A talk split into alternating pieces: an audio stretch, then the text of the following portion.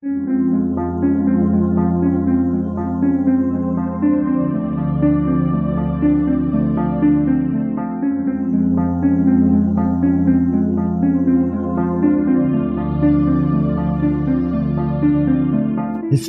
tells the story of the world and of our lives. Sometimes that history goes bump in the night.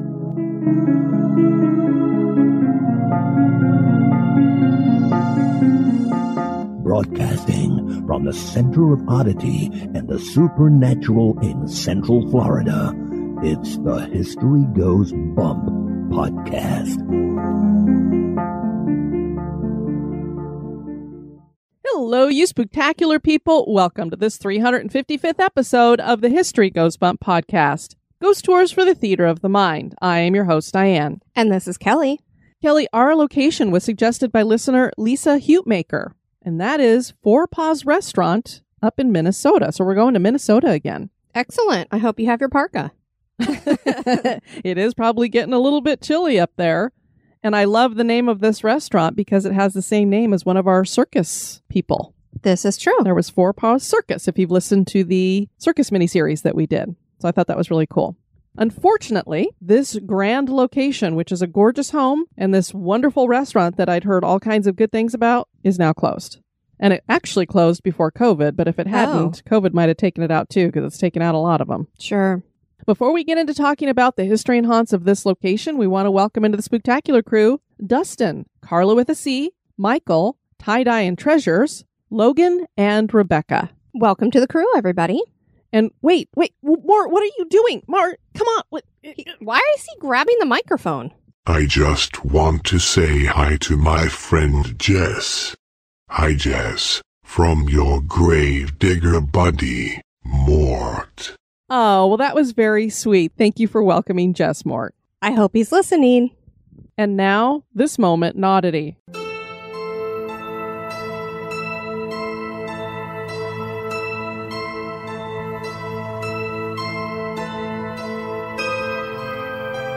The moment in oddity was suggested by Mike Rogers. King Henry VIII was a pretty despicable guy.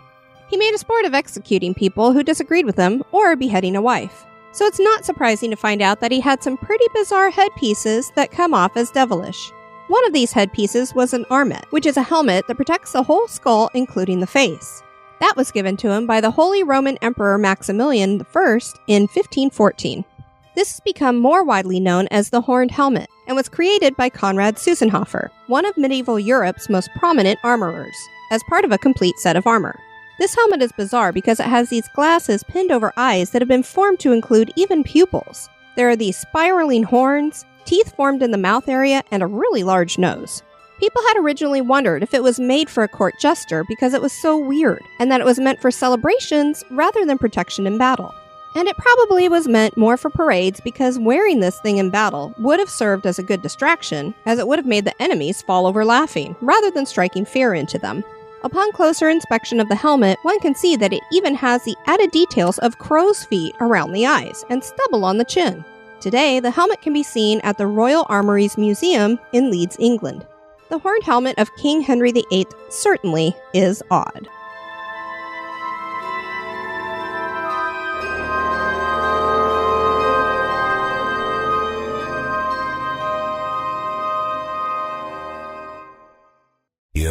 Not afraid of a little ghost, are you? And now, this month in history.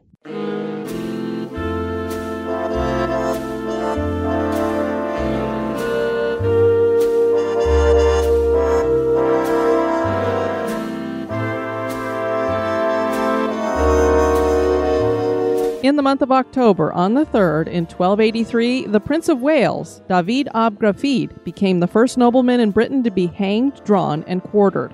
This form of execution would reign for 700 years. David was the son of Gruffydd, who had been taken hostage by the English Henry King III and imprisoned in the Tower of London in 1244. He tried to escape by tying bedsheets into a rope and climbing out the window, but the sheet rope broke and he fell to his death. After years of David fighting with his brothers, he became the Prince of Wales in 1282. In 1283, the English squashed the Welsh resistance, and Wales has been part of the United Kingdom ever since. David was sentenced to death. The form of execution was particularly barbaric. David was dragged by a horse to the site of the execution and then hanged by the neck, but not in a way that would snap his neck. He strangled slowly and then was lowered to the ground and tied down. His manhood was removed and he was disemboweled. These were all thrown into a fire. For some people who underwent this kind of death, they were still alive to see their organs being burned up in the fire. The heads were placed on a pike on London Bridge as a warning.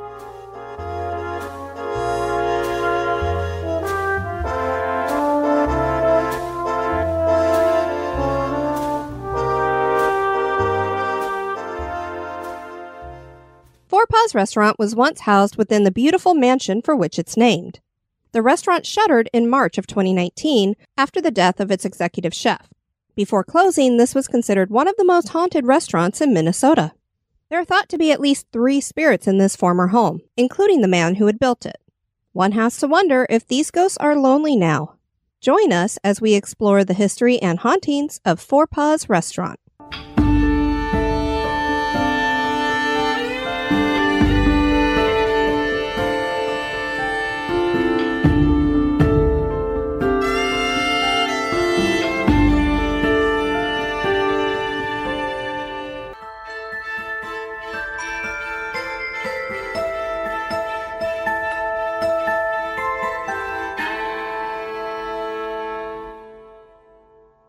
Joseph Lybrandt Forepaugh was born in 1837 in Pennsylvania.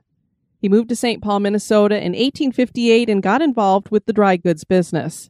And really, if I was going to get involved in something back in those times, that would have been it because a lot of these guys got really rich. Sure. He partnered with another man and they called it Forepaugh and Justice. By the time he was 36, Forepaugh was the senior partner in the Midwest's largest dry goods store. Later, he would open up other businesses and invested in real estate. On October 19, 1862, Forepaugh married Mary Lampher, and they went on to have five children. During the Civil War, Forepaugh's store provided supplies to the Union troops. In 1870, the Forepaughs would build their first of two mansions in St. Paul. This was a large and audacious Victorian home that spread over five lots in a formerly exclusive neighborhood in the historic downtown area of St. Paul. This neighborhood is known as Irvine Park, which is west of downtown St. Paul. The neighborhood was platted by fur trader Henry Mower Rice and shipping magnate John Irvine, for whom it was named in 1849. A New England style public square was planned in the middle of the neighborhood and named Irvine Park. In 1881, the Pendergast family paid to have a beautiful three tiered fountain added to the park. Many mansions were built here, but eventually most became boarding houses that deteriorated over time. By the 1970s, around 90% of the homes were unlivable, and the city was going to tear down most of the homes and build high rise apartments. Thankfully, that didn't happen.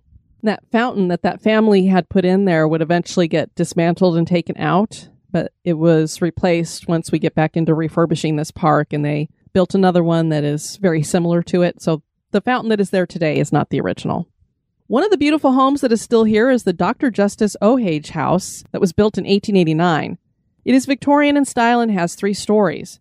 The doctor designed it for his wife, Augusta, with a tower and yellow bricks to resemble the home she grew up in as a child.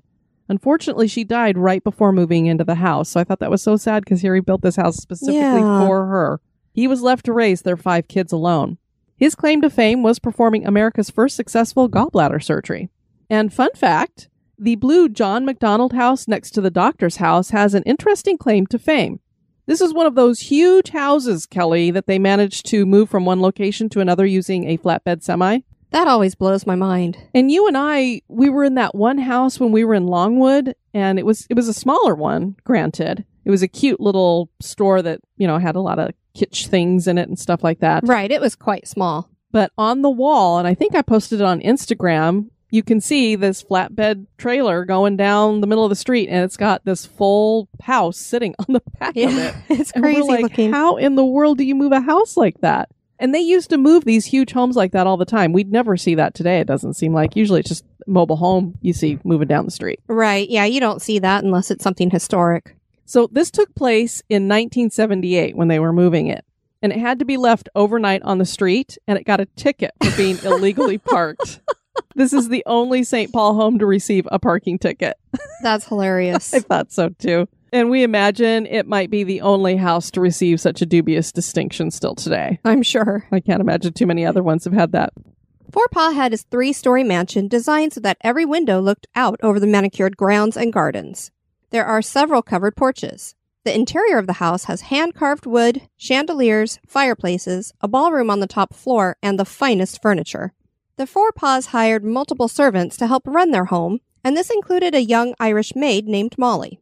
Forepaugh took a liking to Molly.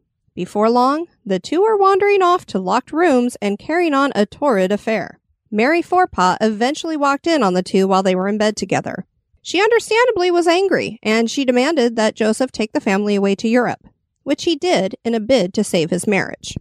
Now, I don't know about the timing on all this, but eventually it came out that Molly was pregnant. I don't know if this happened before the family decided to go over to Europe or if news came out afterward, but now she's all alone and she's going to have to care for this baby.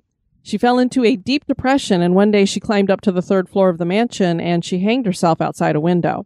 The Forepaughs returned to St. Paul, but Mary would not move back to their former mansion, and so they built a new mansion that overlooked the other one. so, I mean, it's still right there, so I don't really yeah. understand what the difference is, but okay. This was on Summit Avenue and was completed in 1891. And you guys might remember that Summit Avenue, that's where the Griggs Mansion that we did on a previous episode not too long ago was located. So they moved up to where the other rich people were hanging out, I guess. Forepaugh spent a lot of time looking out at the old property and even walked the grounds of his former home in a real state of melancholy. In early July of 1892, Joseph boarded a streetcar and headed to the woods near Selby and Hamline. There he committed suicide using a gun.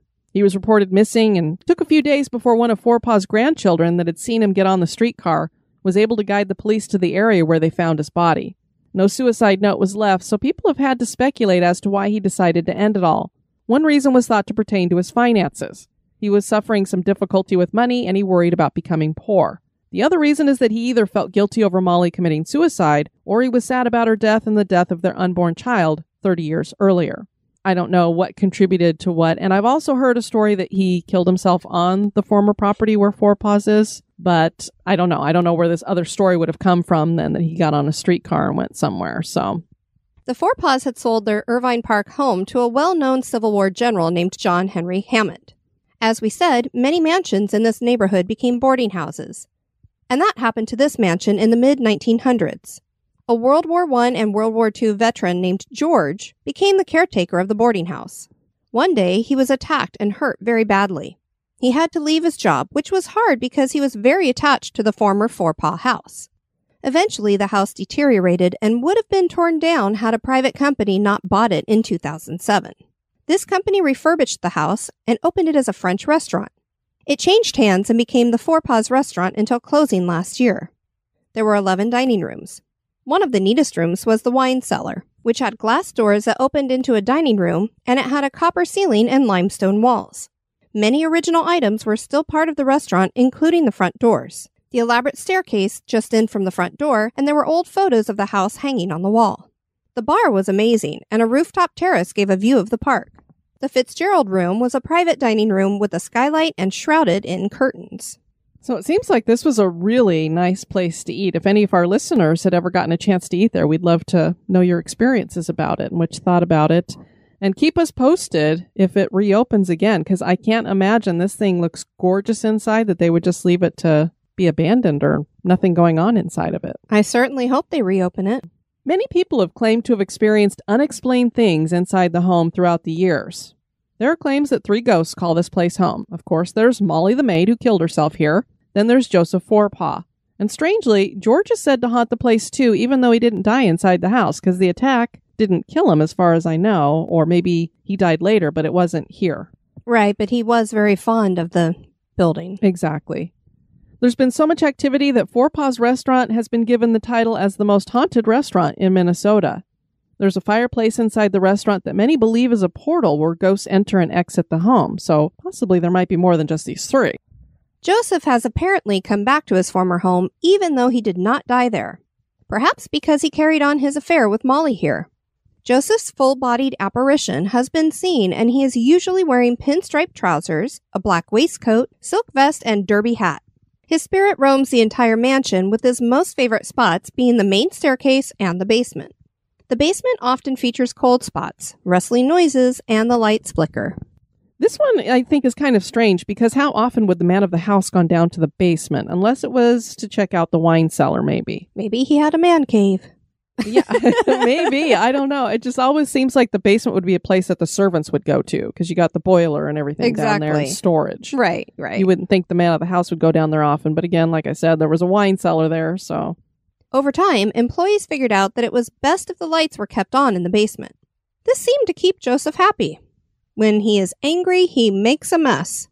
He is blamed for moving tables and chairs around the dining rooms, too. Joseph's spirit has appeared in pictures. He's usually seen standing next to the prettiest woman in the room. look out, Kelly. Oh, stop it. Another photo featured Joseph's hand reaching out to touch a bride's knee. Scandalous. I know. What are you doing on her wedding day? Even? Right. We'd post the photo, but it disappeared, and many think Joseph himself took it after it was put on display. Now we can believe that story or go, uh huh. Sure. And I only say that because I am very, we're open minded skeptics, but certain Yeah. times we're more skeptical. yeah, pictures make me very skeptical. Employees claim that Molly's room, the third floor dining room where she hanged herself, is the center of much of the unexplained activity. Now, I don't know if that's necessarily where she had actually lived or if they just call it that because that's where she hanged herself. But servants did live in the home, usually on the top floor, so it's a possibility that it was her actual room at one time. Molly likes to manifest poltergeist activity. There are disembodied footsteps heard in here. The lights turn themselves back on after being turned off, and people have experienced feeling tingles as though something electric is touching them. You are familiar with that, as Uh, am I. Yeah, I was just like, I know that description perfectly, and that's exactly how I would describe it. Figures have been seen in a mirror in the room as well. I always hate that, seeing things in the mirror. Then you turn around and it's gone. I know, and you got to wonder is it behind me or is it trapped in the mirror? One of the creepiest stories is told about the police and their dogs. The alarm system had gone off and there was a lot of activity recorded, enough that it was certain that someone had broken inside. The police were called out and they showed up with their dogs and walked the entire house. When they got to Molly's room, the dogs started whimpering and refused to go inside that room. They kept trying to bolt away. And you're thinking these are guard dogs and they're afraid of something. Right. Police dogs, they don't normally react that way. And what this reminds me of is the Croke Patterson mansion in Denver. I'm sure I've told that story before where they had guard dogs inside of it and something spooked them so much they jumped out of a top Out the window, yeah. and killed them. The police found no one in the room and no one in the entire house. Molly's ghost likes to appear to brides too, but I don't think she puts her hand on their knees. She's not the flirty one. No. She's appeared in a photo with dark hair and smiling with adoring eyes at someone not in the picture. Employees also said they saw Molly during a costume party. At first, they thought she was a party goer who was wearing an authentic period dress. That was until she walked down a hall and then just disappeared. She apparently has a knack for going through walls. Lots of people say that they've seen her do that. We've heard this story from other locations like the Winchester Mansion, where an employee is closing up for the night and they flick off all the lights, lock up, and head to their car. Upon looking back at the house, they notice that the lights are back on. That happened to an employee one night, and the light that was on was coming from Molly's room. He went back inside to check the room and turned the light back off. He locked up again and headed back to his car, only to notice that the light was back on and it seemed brighter. Now he knew that it was not just something he had overlooked. He went back inside and found a lit candle on one of the tables. He yelled aloud, Molly, I am tired and I want to go home. No more games. He blew out the candle and locked up again. And this time, the room stayed dark. Apparently, Molly will listen when you ask her to stop her prankster activity. A customer was using the restrooms, and when he came out, he said that he heard a woman singing in the upper levels of the mansion. No one was on the upper level. The other spirit in the house is said to be George, who was attacked here. The assistant general manager was named Ben Bush, and he claimed to have had many weird experiences, especially when it came to George. George had been a caretaker, and now that Ben was a caretaker of sorts, George liked to put him to the test. The two eventually became friends, and Ben even claimed that they would watch sports on the television together in the office. Now, when it says that he put him to the test, he didn't share any of the particulars about that, so I don't know what he did that made him feel like he was being put to the test, but I imagine it was a lot of prankster type stuff. Glasses get thrown when employees are setting up for receptions, and no one is sure which spirit might be doing this. Maybe it's George, Maybe it's Joseph, or it could be Molly. Who knows? I was going to say, or maybe, maybe Molly. The way that Molly's story was discovered seems to have been through a psychic reading. Many people feel that Molly just wanted her story told and that the activity from her tapered off after the reading. Paranormal investigators were allowed to investigate the restaurant when it was open, and they documented the lights turning off and on not only by themselves, but also on command. I thought that was pretty cool. I would love to see video of that because it's almost like they were using it like a flashlight. Definitely. Shadowy figures were picked up on equipment too. The existence of all three spirits has also been recorded, but investigators think that they have picked up other spirits too, which is why some believe the fireplace is a portal. There could be as many as seven spirits here. One time, a guest was taking a tour, and under their breath they said, Too bad the place is haunted. Right after that, glasses at a nearby waiter station started shaking. Hannah Logan visited Forepaugh's in October of 2018, and she writes of her visit. So, did I have any spooky experiences at Forepaugh's restaurant myself? Nothing that stood out, though I will say that I did have an odd feeling while standing where Molly is said to have hung herself. But was that a feeling of sadness that this poor young woman was abandoned and alone to the point where she felt she had to commit suicide, or a supernatural touch?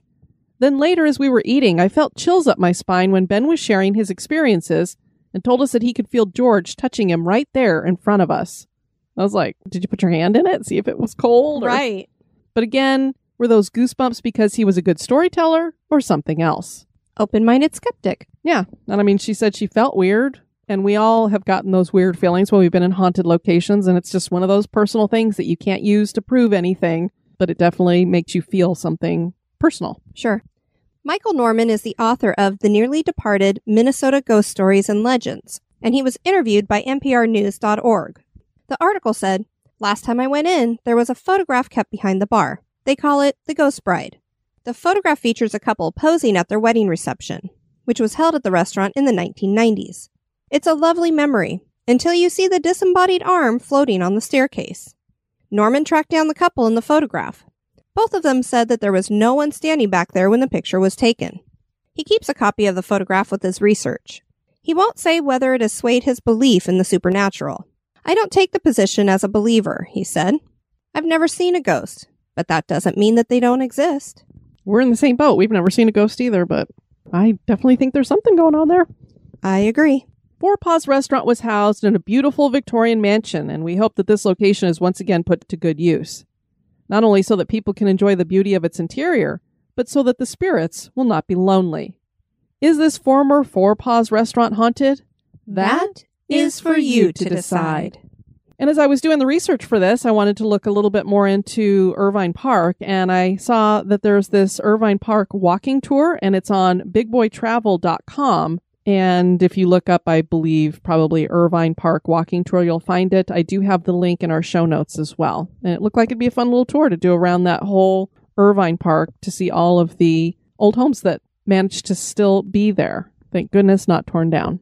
Nice. And every time we're saying Irvine Park, I always think of the big county park or city park. I don't remember its designation in California because we have an Irvine Park there. Oh, that I- that's true. I've been to many, many times. Yeah. We encourage you guys to check out our website at historygoesbump.com. And if you want to send us some feedback, you can do that at historyghostbump at gmail.com. Or, of course, if you send us comments anywhere, we usually see those and uh, we'll share those as well. Scott Booker sent us an email about something interesting that he found out that I thought other people would find interesting, especially kids, because they are very familiar with pencils. A lot of us don't use our number two pencils as much anymore. This is true. And the ones that I have now are Nightmare Before Christmas, so they're black and purple. they are. Before mechanical pencils and stylus pens, people around the world used standard yellow pencils. We all remember that fondly. Interestingly, the bright color was no accident. Back in the 1890s, pencils were mass produced and the best graphite came from China. Pencil companies wanted their customers to know that they were using only the best Chinese graphite. So they colored their pencils yellow, which is the color for royalty in China. Oh, interesting. Yeah, I had no idea. I, I never even wondered. I wonder why a pencil is yellow. Yeah, it's on purpose. Thanks for sharing that, Scott. D sent us an email. It says, It's 2 a.m. and I am at work in an office by myself with the only light, the light directly over my desk. My back to the office and I'm listening to your episode on Screaming Skulls. And my coworkers wonder why I jump and scream when they come into the office to ask me a question.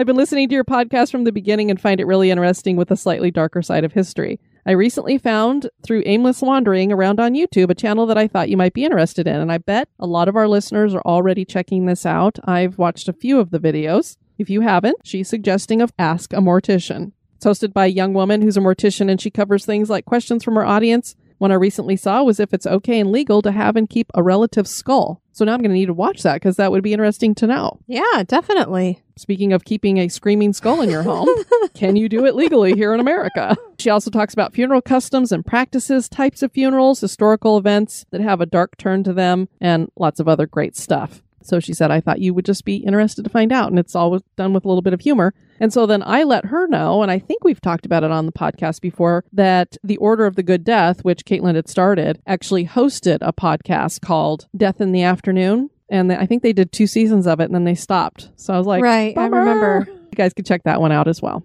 I want to thank Jen for her email. It was very nice and very much appreciated. Jessica Garcia and Arena, who we toured around Iowa with and And investigated Malvern Manor with. Yes. Let me know that they have an upcoming investigation. It's not an official one. They're going to be attending a wedding, and Arena is actually going to be officiating it at the historic Wolf Hotel, which apparently has some hauntings going on. There's a great history there. And she gathered a bunch of equipment, was asking me for some advice and stuff like that. And I said, Well, hey, if you want to do a live in the Spectacular Crew, That would be perfect. feel free to do that. So they're going to be there at the historic Wolf Hotel, which is in Ellinwood, Kansas, on the 8th. So I don't know if that's the night that she's going to be doing the investigation or if they'll be doing it some other time. The wedding's on that Saturday. So sometime this week, be watching the Spectacular Crew to see if we have a Facebook Live up there. And of course, it all depends upon if you can get a signal Right. There's That's like- always a challenge. yeah, there's underground tunnels there, and we know we've had a hard time sometimes when we're, we're inside somewhere of keeping the signal going. That's why I loved the squirrel cage jail. We managed to hold on to that I thing for the whole time. I was like, wow, I can't believe it. Well, fingers crossed for them that they keep reception. And then for those of you wondering about more doing a little shout out for Jess, I wanted to share what his mom Sarah shared in the Spooktacular crew. She said, I turned on the radio as I was driving my littles to my parents, and my five year old said, Oh, it's our spooky stories. Because I'd been listening to an HGB episode as I'd pack things for the day. He told me, I like the show, but sometimes there are big words it's hard for my mouth to say. Boy, so Don't we identify Kelly? As Oh, everybody knows word. from listening to our bloopers, we have a hard time saying them too. Absolutely. He asked if I have words that are hard to say, and I told him cinnamon. He said, Oh, cinnamon starts with S. It says s like a snake. When I told him it's actually a tricky C and has two sounds, he said, What? That's crazy. then he goes, When's Gravedigger? so cute. She said, Wait until we get to I before E, except after C. Yeah, no kidding. And uh, so, since he apparently seems to have some kind of a liking for Mort, our gravedigger, Mort decided that he'd give him a little shout out. that was so sweet, too. And I have to say, I can't remember. Did we have a four year old listener? I think five might be our youngest. I think so. I know we definitely were all the way down to six. So this might be one of our youngest listeners. I think you're right on that. Just a little child after my own heart. Definitely.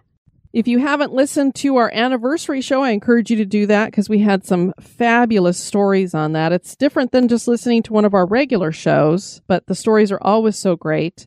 And you know what's really cool for us, Kelly, is this is just some little fun contest that I came up with. Silly little contest, some people might say. And it really touches me when I hear back from some of our previous winners and stuff that how much it's encouraged them in their writing and inspired them Yeah. uh, Laura Jovog, I remember that she was so inspired after writing the flash fiction and getting a feel for doing that that she sent a story off to a magazine and it actually got published. I know. That's so cool.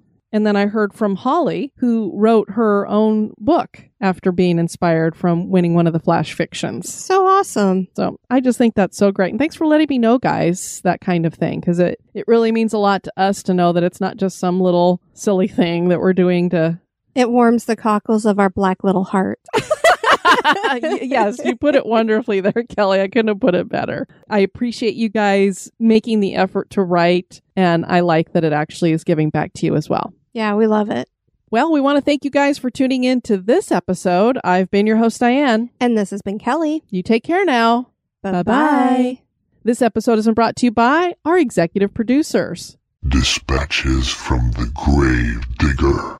We want to thank Catherine Moulton for your one time donation. That is greatly appreciated. We also want to thank Maria Mancini Bruillard, and God, I know I butchered that last name, for raising your donation. We're going to be moving you into a garden tomb and welcome into the cemetery Angelica and Jeremy Lopez. We're going to be cramming both of you into a garden tomb together for all eternity. So we hope you guys really do like each other. I was just going to say, hopefully they really do like each other. Thank you so much for supporting History Goes Bump. We so appreciate you guys. Have a spooky experience that occurred at an historic location? Want to give us feedback or have a suggestion for the show? Share it with us at historygoesbump at gmail.com.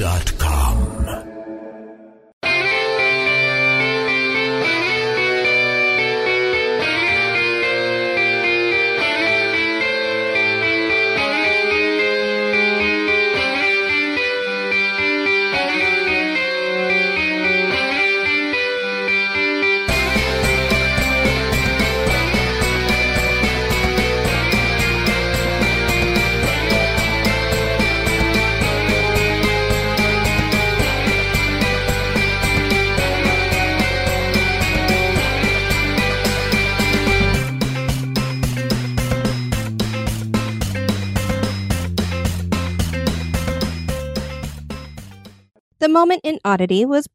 Hmm? I was going to say brought to you by. the moment in oddity is brought to you by Is he our sponsor? Weird and Weird. Weirder. King Henry VIII was pretty. The eighth? It's, it's already starting. Oh God! And now I'm going to start singing that song. Henry VIII. I Am I am Henry VIII. I am. I am. I got married to the widow next door. She's been married seven times, Times before, before. and everyone was an Henry. I don't Come on, Kelly, you're supposed to say rem- Oh, Henry. I, I know it, but not well enough to sing it. Gotcha. and was created by Conrad uh-huh. Okay. Sounds like you're clearing your throat. Seusenhofer. And was created by Conrad Seusenhofer.